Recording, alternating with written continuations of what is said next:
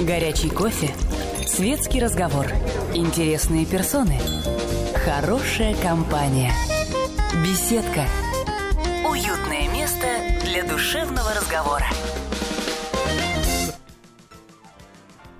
Здравствуйте. Позвонить э, в беседку «Комсомольской правды» вы можете по телефону прямого эфира 8 800 200 ровно 9702. И прежде чем вы начнете звонить, прошу у вас прощения за ту аварию на перекрестке, из-за которой э, квартал до этого перекрестка мы преодолевали минут, наверное, 10.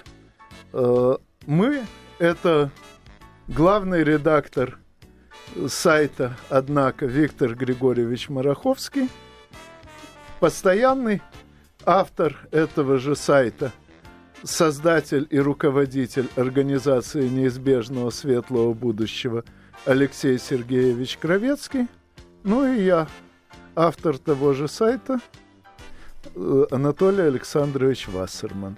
И сегодня мы постараемся в первую очередь ответить на ваши вопросы о том, что сейчас происходит на Украине, ну и как это скажется на остальной России. Прямо по дороге я пытался узнать, какие последние вести с фронта, поскольку я, к сожалению, уже несколько часов начисто оторван от новостного потока. Ну, насколько нам известно, последними новостями можно считать достигнутые по итогам примерно суточной прессовки текущего президента Украины Виктора Федоровича Януковича со стороны глав Министерства иностранных дел европейских стран Польши, Германии и Франции. Вот, достигнутая договоренность о том, что э, сам Виктор Федорович Янукович ушел досрочно в отставку в этом году, назначил выборы, вернул э, страну Украину к Конституции 2004 года, то есть э, к республике скорее парламентской, нежели президентской, ну или как у них принято говорить парламентско-президентской. Вот. На что формальный лидер формальной оппозиции, известный спортсмен и фотомодель э, Виталий э, Кличко сказал, что ему необходимо посоветоваться с Майданом, прежде чем принять эти условия. То есть мы видим, что речь идет о каких-то абсолютно формальных и поверхностных вещах, не имеющих отношения к тем событиям, которые на самом деле сейчас составляют э, нерв происходящего и суть происходящего на Украине. Судя по грустному лицу Алексея Сергеевича, он полагает, что последствия этого э, трудно будет назвать светлым будущим. Ну, вроде такого, да. Я полагаю, что из всех стратегий, которые мог бы выбрать Янукович, когда эти события только начинались, он выбрал наихудший вариант. То есть не ушел в отставку, не разогнал военной силой, Вместо этого оказывал некое пассивное сопротивление оппозиции, фактически позволил им вооружиться сначала путем захвата оружия у Беркута и у милиции, потом при помощи грабежей военных складов.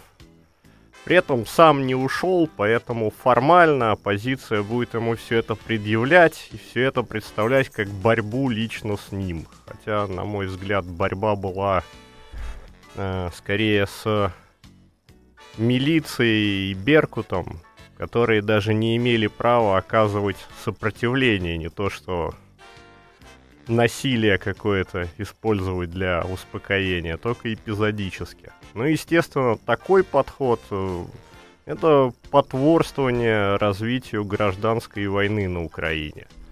Вооружаться неминуемо начнет и та часть, которая не хочет э, на смену Януковичу, который, конечно, не идеал, получить э, фашистов или националистов или каких-нибудь э, яростных фанатов Запада, э, они тоже начнут вооружаться, если государство не способно их на данный момент защищать или не хочет этого делать. Ну а потом и до, до столкновений недалеко.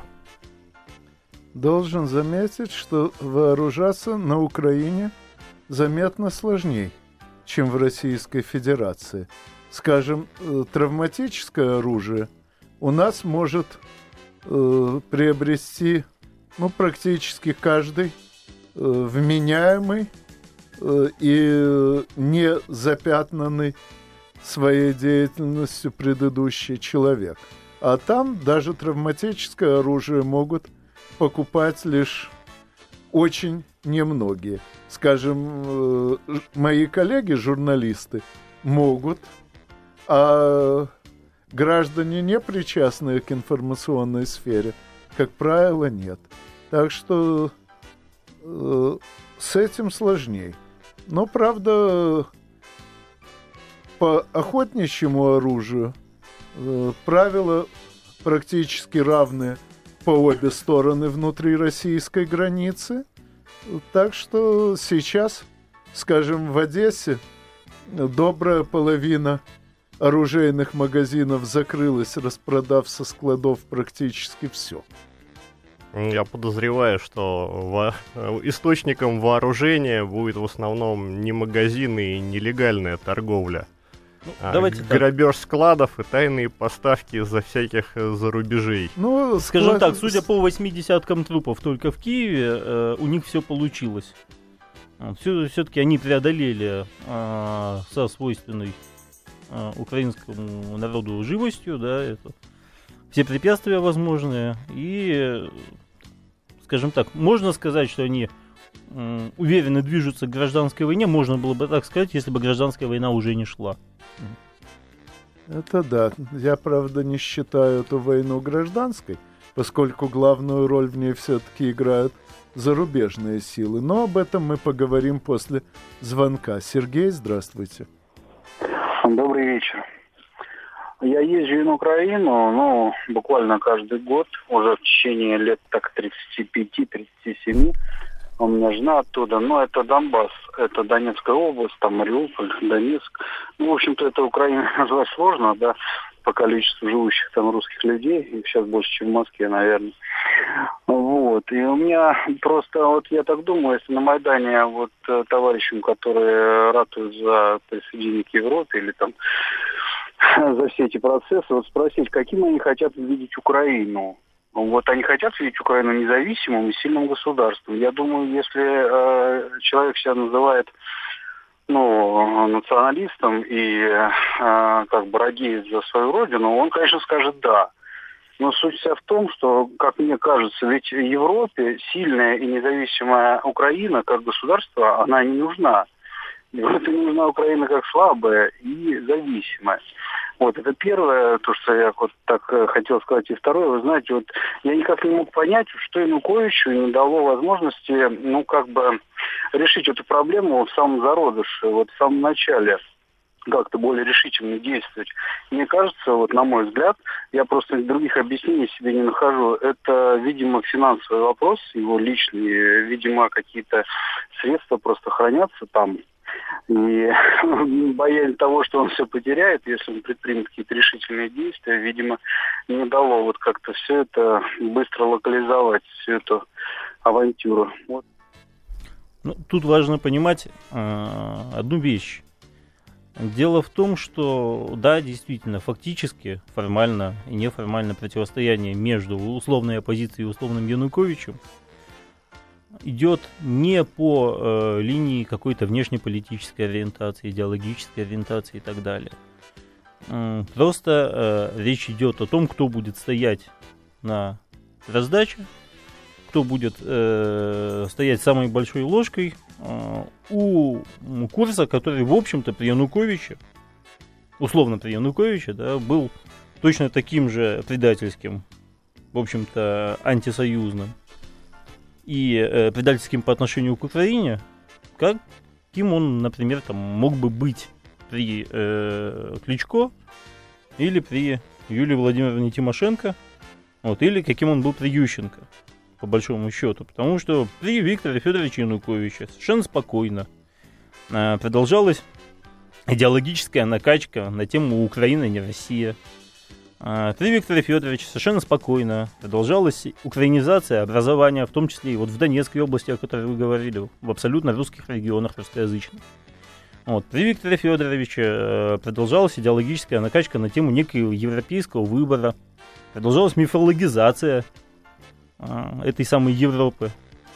Более того, это он на самом деле своими руками сделал этот миф, согласно который Евроассоциацию начали воспринимать как э, вхождение в Европу. Чего, конечно, и в мыслях ни у кого не было. Ну, а о других аспектах проблемы поговорим после новостей. Не переключайтесь, новости, к сожалению, интересные.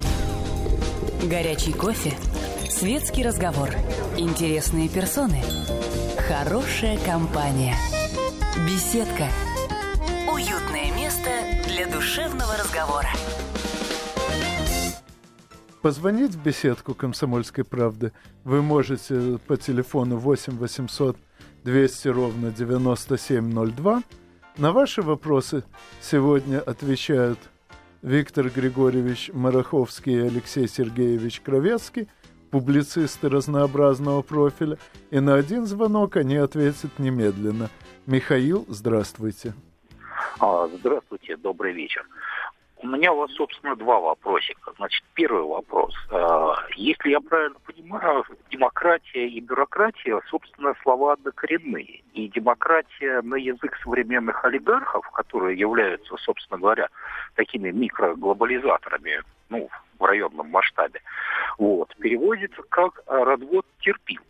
И вот у меня в связи с этим, а, то есть никакого отношения к справедливости, там, равенству и к чему-то еще они не имеют никакого отношения.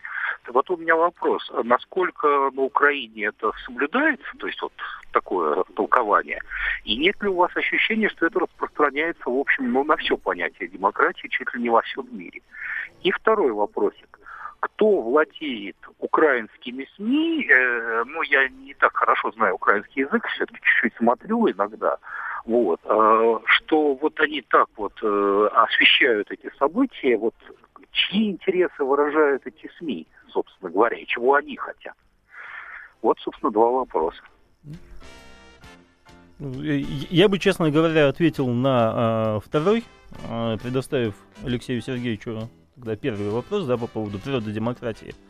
Что касается украинских СМИ, вот, то э, украинские СМИ в течение э, всех последних двух десятилетий принадлежали нескольким группировкам олигархическим, которые с большим или меньшим успехом имели некоторый консенсус между собой и имитировали напряженную политическую деятельность как уже было сказано, два десятилетия, достаточно успешно.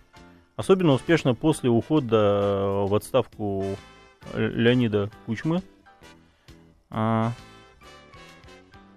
Все политическое противостояние, которое мы наблюдали с начала нулевых, условно говоря, и до середины э, десятых годов, то есть до, до нынешнего момента, более или менее укладывалось в представление шоу-политики, так называемой.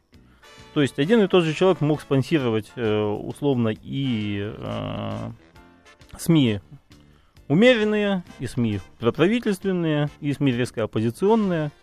Вот. Единственное, что сейчас, конечно, ситуация резко изменилась.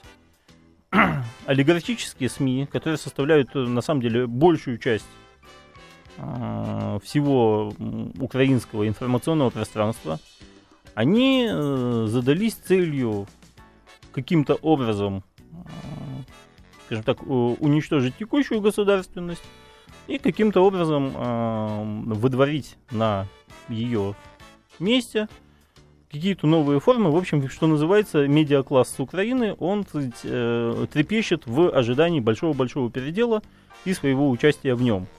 Проблема, однако, в том, что вот сейчас, кстати, даже забавно, очень забавно вспомнить, да, что еще пару лет назад э, наши отечественные либералы часто говорили о том, что именно благодаря тому, что на Украине существуют независимые СМИ, независимые СМИ, существует вот эта семибанкирщина, да, и у каждого свои СМИ, и между ними постоянно идут дискуссии, как бы, и, и войны. Именно благодаря этому у них существует политическая культура, и они, э, скажем так, обезопасены от какого-то там насилия, от насильственного решения конфликтов.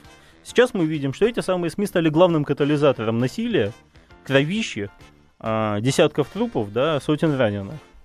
Вот. Сейчас они э, спонсируются вполне, э, скажем так, э, неважно даже уже какими конкретно олигархами, да, как бы их там не называть, тут Порошенко, там Фирташ и так далее. Вот.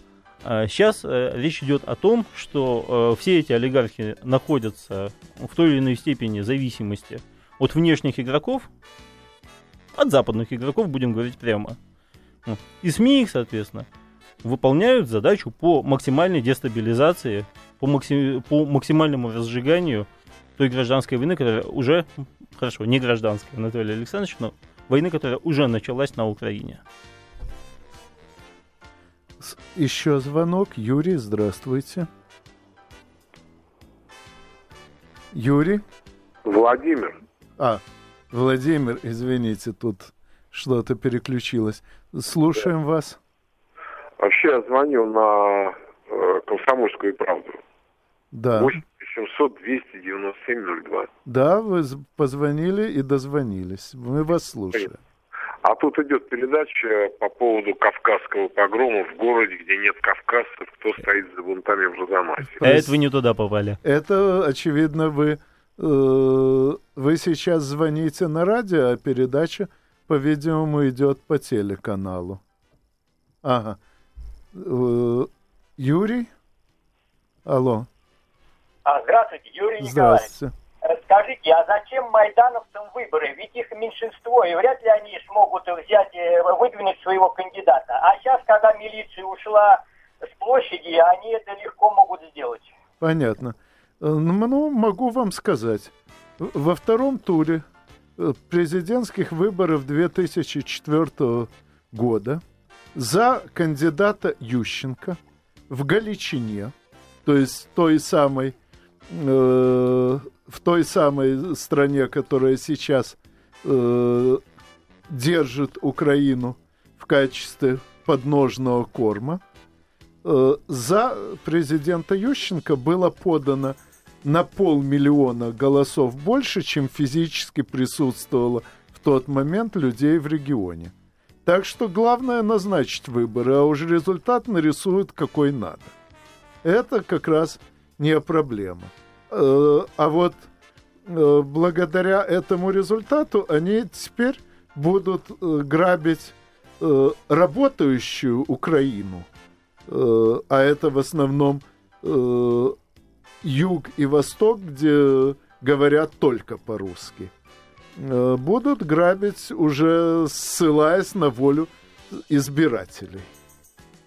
Для этого и нужны выборы, чтобы ограбленные поверили, что ограблены по собственной доброй воле. Это возвращает нас к вопросу о демократии. Да, был вопрос по поводу того, есть ли в мире демократия. И это задавался вопрос в такой форме, что было понятно, что демокра... Э, демократия это что-то такое плохое. На самом деле это по инерции люди так воспринимают, потому что те люди, которые разваливали когда-то Советский Союз, называли себя демократами, хотя по факту они ими не являлись их демократия это власть демократов, а на самом деле демократия подразумевает власть народа, и такого в мире действительно очень мало. Обычно это бывает на каком-то локальном уровне, на уровне муниципального правления или городского, может быть, или если какая-то очень маленькая область, э, то есть там, где нету интересов э, крупных денежных, там людям позволяется решать самим единственная страна, которая могла бы служить примером довольно хорошей реализации демократии в Европе, это вот Швейцария. Там до сих пор более-менее уже лет, наверное, 250 этот строй держится и действует. В других местах это обычно просто название. То есть каким-то образом оформляется решенное в высших кругах э, как э, принято всем народом. А на выборах, да, можно набрать, на выборах, на референдум, можно набрать нужное количество голосов при помощи всевозможных манипуляций, подтасовки, административный ресурс. Промывка мозгов на конец. недобор- недобросовестная реклама, да, и промывка мозгов, да, действительно, это так. Я Это предпочитаю печально. говорить не о промывке, а о заболачивании мозгов. Ну, Промывка может, это можно, как можно раз даже еще избавление от сказать грязи. По поводу того, что...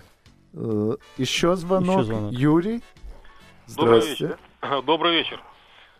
Я, у меня короткий вопрос. Вот сейчас, э, куда ни зайдешь, везде э, про Украину говорят, но некоторые говорят так, какое нам дело, пускай они сами разбираются. Дело простое, мы с ними связаны исторически и географически. У всех моих знакомых есть родственники на Украине, у меня тоже. Ну, Да, вот у всех что- есть. Но вот что никто не знает. Э, Вот с кем я со своими знакомыми не разговаривал, поэтому вас спрашиваю. Господин Кличко, он вообще кто такой? У него какое гражданство? Он э, откуда? Не- у него немецкое, украинское, двойное, тройное. Спасибо. Гражданство у него украинское. Кроме того, у него постоянно действующий э, вид на жительство в Федеративной Республике Германии. То есть э, он э, гражданин э, Украины, живущий за ее пределами. Ну, чьи интересы он при этом защищает, вы, я думаю, поймете и без меня. Ну а мы вернемся э, в эфир после очередных новостей. Не переключайтесь. Горячий кофе, светский разговор, интересные персоны, хорошая компания, беседка, уютное место для душевного разговора. Напоминаю, последний, к сожалению, на сегодня раз, что позвонить в беседку «Комсомольской правды» вы все еще можете по телефону 8 800 200 ровно 9702. На ваши вопросы сегодня отвечают публицисты Виктор Григорьевич Мараховский и Алексей Сергеевич Кровецкий. И обсуждаем мы уже фактически состоявшийся государственный переворот в юго-западной части России. И сейчас хотим немного поговорить о тех, кто послужил пушечным мясом этого переворота. Ну как, а, можно сказать, конечно, пушечным мясом, да, но вот сейчас мы слышали новости все. А, Достигнута некая очень э, специфическая договоренность между а, законной, как ни крути, властью Украины и оппозицией, которые, в общем-то, уже в последние дни в открытую манипулировали из э, американского посольства, честно говоря. Вот. О том, что э, с одной стороны прекращается огонь и Майдан хранит спокойствие, а с другой стороны э, власть отступает, а, снимает главного прокурора, генерального прокурора Украины Пшонку и э, снимает э, министра МВД. То есть тех, кто главным образом противостоял боевикам, убийцам, э, погромщикам, бандеровцам, которые являются неонацистами.